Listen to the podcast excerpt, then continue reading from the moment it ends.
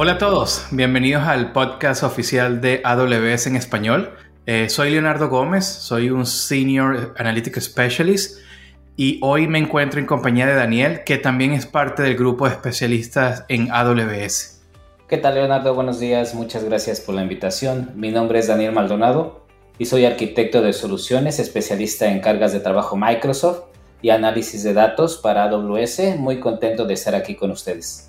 No, gracias Daniel. Nosotros eh, contentos de tenerte aquí también. So, Daniel, una vez más muchas gracias por, por ser parte de nuestro podcast eh, el día de hoy. Eh, hoy. Hoy vamos a hablar del, del gobierno de datos ¿okay? en, en AWS. Este es un tema muy importante para nuestros clientes debido al impacto que este tiene en la estrategia de datos de cualquier empresa. Okay, so, Daniel, ¿podrías explicarnos por qué es tan importante el, el, el gobierno de datos? Claro que sí, Leonardo. El gobierno de datos se refiere a la manera en que protegemos, aseguramos y manejamos nuestra información. En esencia, el gobierno de datos consiste en establecer métodos y organizar las responsabilidades y procesos para estandarizar, integrar, proteger y almacenar datos corporativos. Idealmente, el gobierno de datos debería comenzar en el momento en el que decidimos migrar eh, un entorno hacia la nube, eh, como es el caso de todos aquellos clientes que han migrado su información a AWS por diferentes motivos, por ejemplo, para cumplir con las regulaciones de seguridad, para tener un punto de control que les ayude a garantizar que sus datos tengan valor, tengan una propiedad legítima, que sean parte de un catálogo, para poder visualizar su linaje y lo que es más importante, para asegurar la calidad de los datos. Ok, Daniel, muy interesante. Eh, tú mencionaste un tema que me llamó mucho la atención, eh, calidad de datos. Eh, ¿podría decir, ¿Podrías decirnos qué opciones ofrece AWS para crear y aplicar esta llamada calidad de datos? Claro, existen principalmente dos tipos de problemas de calidad de datos que pueden surgir cuando consolidamos nuestra información. Típicamente esto lo hacemos en un lago de datos. El primer problema puede ser del carácter operativo, es decir, como cuando una persona o un sistema ingresa incorrectamente información, como la fecha de nacimiento o la dirección de su cliente. Este tipo de problema de calidad de datos debe asignarse al propietario de la aplicación origen y corregirse en el sistema origen, siempre que esto sea posible, obviamente. Un ejemplo de cómo podríamos remediar este problema es, por ejemplo, si la mayoría de las fechas de nacimiento de los clientes son nulas o inválidas, entonces la aplicación del sistema origen se puede actualizar para que si no se proporciona una fecha de nacimiento válida, entonces el sistema simplemente no permite incorporar un nuevo cliente. Y el segundo tipo de problema, Leonardo, eh, se presenta cuando nuestros datos provienen de diferentes silos o diferentes fuentes de información. Y cuando los integramos en nuestro lago de datos centralizado, el resultado podría ser que tengamos atributos con diferentes valores y formatos. Estos atributos se mantienen sin cambios en la base de datos origen, puesto que están relacionados al funcionamiento de la propia aplicación origen. Eh, por lo tanto, es que varios hilos de datos pueden tener valores inconsistentes para los mismos atributos. Esto podríamos decir que es un problema a nivel de nuestro lago de datos, pero no se debería considerar un problema en el propio eh, sistema origen. Ok, ok. No, suena bien, Daniel. ¿Y de qué manera podemos solucionar eh, estos problemas que acabas de mencionar para poder tener datos confiables? Una forma de resolverlo sin tener que hacer cambios en el sistema origen es agregar un proceso de transformación de estos datos antes o durante la integración con nuestro lago de datos. Para poder hacer esto, Leonardo, podríamos usar uno de los servicios de AWS conocido como Glue Data Brew, el cual es un servicio de preparación de datos que cuenta con una interfaz visual fácil de usar y esta fue desarrollada pensando en los analistas de datos y científicos de datos que no tienen altos niveles técnicos. Esta, eh, este servicio les va a ayudar a comprender, combinar, limpiar y transformar estos datos. Además, DataBrew cuenta con alrededor de 250 funciones preconstruidas con las cuales vamos a poder combinar la información, pivotear, hacer transponding Y algo muy importante, sin tener que escribir una sola línea de código. Con Brew podemos ejecutar tareas de limpieza y normalización de datos, tales como filtrar anomalías, normalizar datos a valores de fecha y hora estándar, agregar datos adicionales para análisis, corregir datos no válidos, mal clasificados o duplicados. Qué bueno, Daniel. Me, encanta el hecho de que nuestros clientes pueden hacer todas esas eh, funciones, que, actividades que tú mencionaste, sin escribir ni una sola línea de código. Eso está, está muy, muy bueno.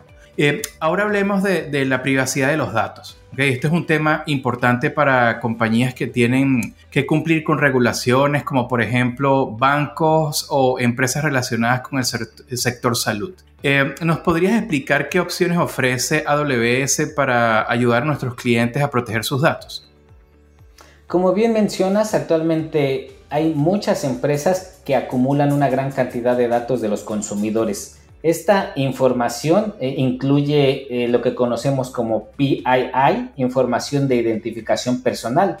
Si bien es cierto que estos datos contienen una gran cantidad de información que los analistas pueden usar para mejorar sus ofertas comerciales, esta es información confidencial que debe protegerse para conservar la confianza del cliente y cumplir con las normas y mandatos de privacidad.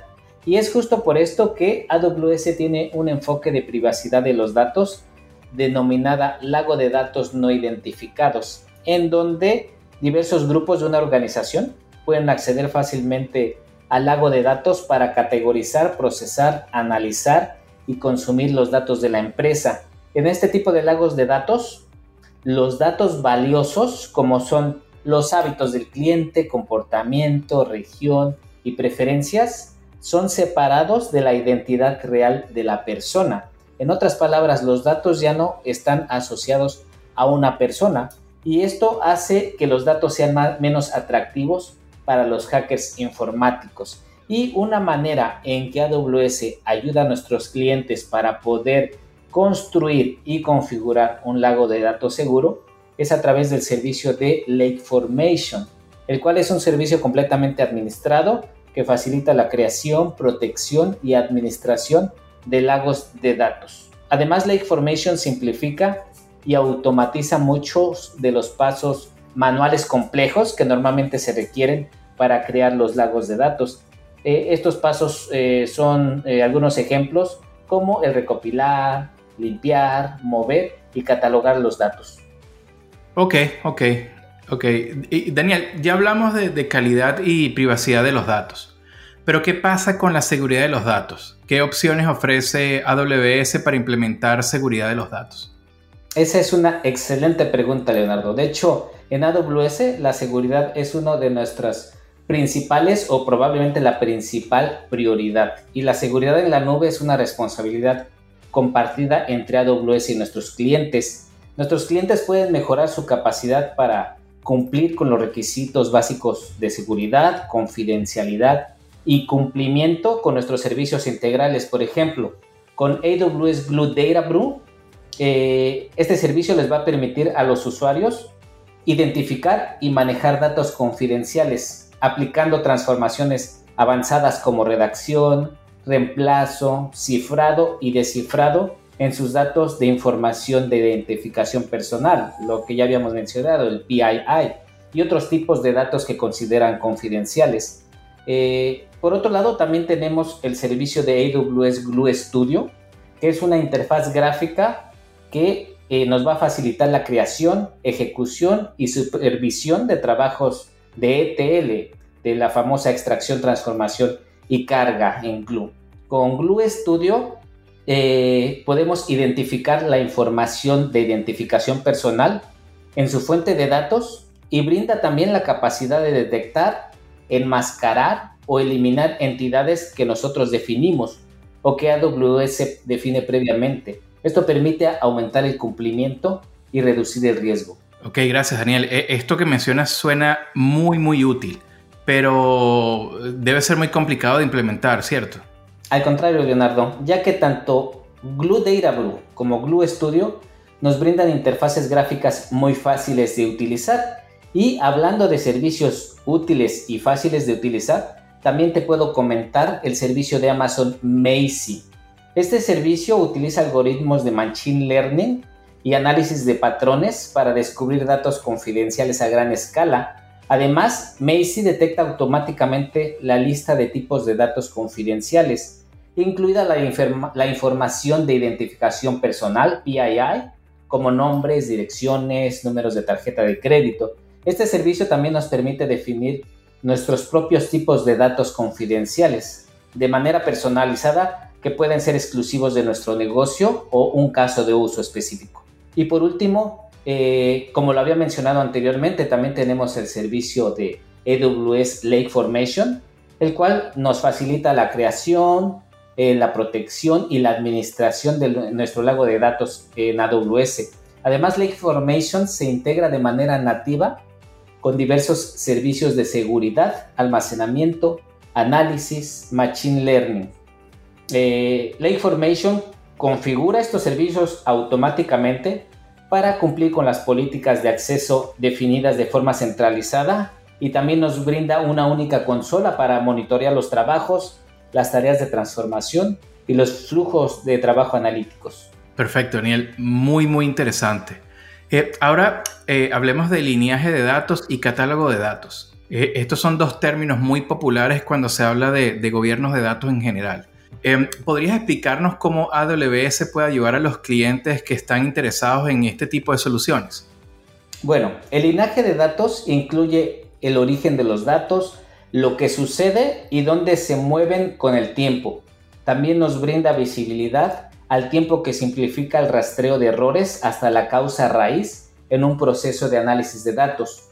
Por otro lado, cuando hablamos de un catálogo de datos, es la entidad central para todos los datos que rodean a una organización. Es un panel único que nos ayuda a comprender los metadatos. También se usa para determinar el linaje de los datos con el fin de evaluar cómo los informes podrían modificarse si elimino un campo del conjunto de datos origen.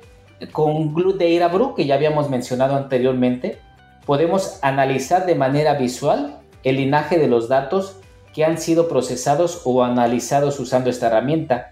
Y al visualizar el, el linaje de los datos podemos comprender con mayor detalle las verdaderas relaciones entre las fuentes de información, de dónde se originaron los datos y cómo se transforman y convergen Ahora hablando nuevamente del catálogo de, eh, datos, tenemos dentro del propio servicio de Glue, tenemos eh, la funcionalidad de Glue Data Catalog, que nos ayuda a obtener referencias a datos que se utilizan como orígenes y destinos de los trabajos de TL. Por lo general, eh, Glue utiliza un rastreador que se le conoce como crawler para realizar un inventario de los datos en los almacenes de datos que tengamos, pero también hay otras formas en que podemos nosotros agregar tablas de metadatos a nuestro eh, catálogo. Y en caso de que necesitemos una funcionalidad muy específica, también podemos apoyarnos con la amplia variedad de soluciones de gobierno de datos que proporcionan todos nuestros partners. Excelente, Daniel. Una vez más, muchísimas gracias por ser parte de este episodio. Eh, la, información que has compartido con nosotros hoy es muy útil para todos nuestros oyentes que están interesados en aplicar una estrategia de gobierno de datos y de verdad muchísimas gracias. Eh, no sé si quisieras compartir con nosotros un último mensaje o consejo antes de que, antes que cerremos por el día de hoy. No, al contrario, únicamente dar nuevamente las gracias por la oportunidad de acompañarlos el día de hoy. Y por último, solo me gustaría recordarle a nuestros clientes que AWS tiene servicios nativos totalmente integrados para cualquier caso de uso de análisis de datos que se les presente. Por ejemplo, con Glue, que nos ayuda para la preparación de los datos, o dentro de AWS también pueden aprovisionar clusters de Spark y Hadoop para hacer procesamiento y análisis. También van a encontrar servicios de Machine Learning y Artificial Intelligence como SageMaker para poder hacer análisis más avanzados y también pueden encontrar servicios de Business Intelligence como lo es QuickSight para poder visualizar los resultados y obviamente tenemos una gran variedad de servicios de seguridad y gobierno como es el caso de Lake Formation, Glue Data Brew y Macy para poder blindar todo nuestro, nuestro ecosistema de datos. Si tienen dudas o desean obtener información adicional, no duden en contactar a su representante de ventas local o de escribirnos a través del Contact Center en el portal de AWS. Perfecto, Daniel. Muchísimas gracias nuevamente. Entonces, ahora no, no, nos queda más que invitar a nuestra audiencia a que nos escuchen en nuestro siguiente episodio, en el cual vamos a hablar de Amazon Redshift. Vamos a traer otro de nuestros especialistas, un experto en esta materia, para conversar un poco eh, sobre este servicio.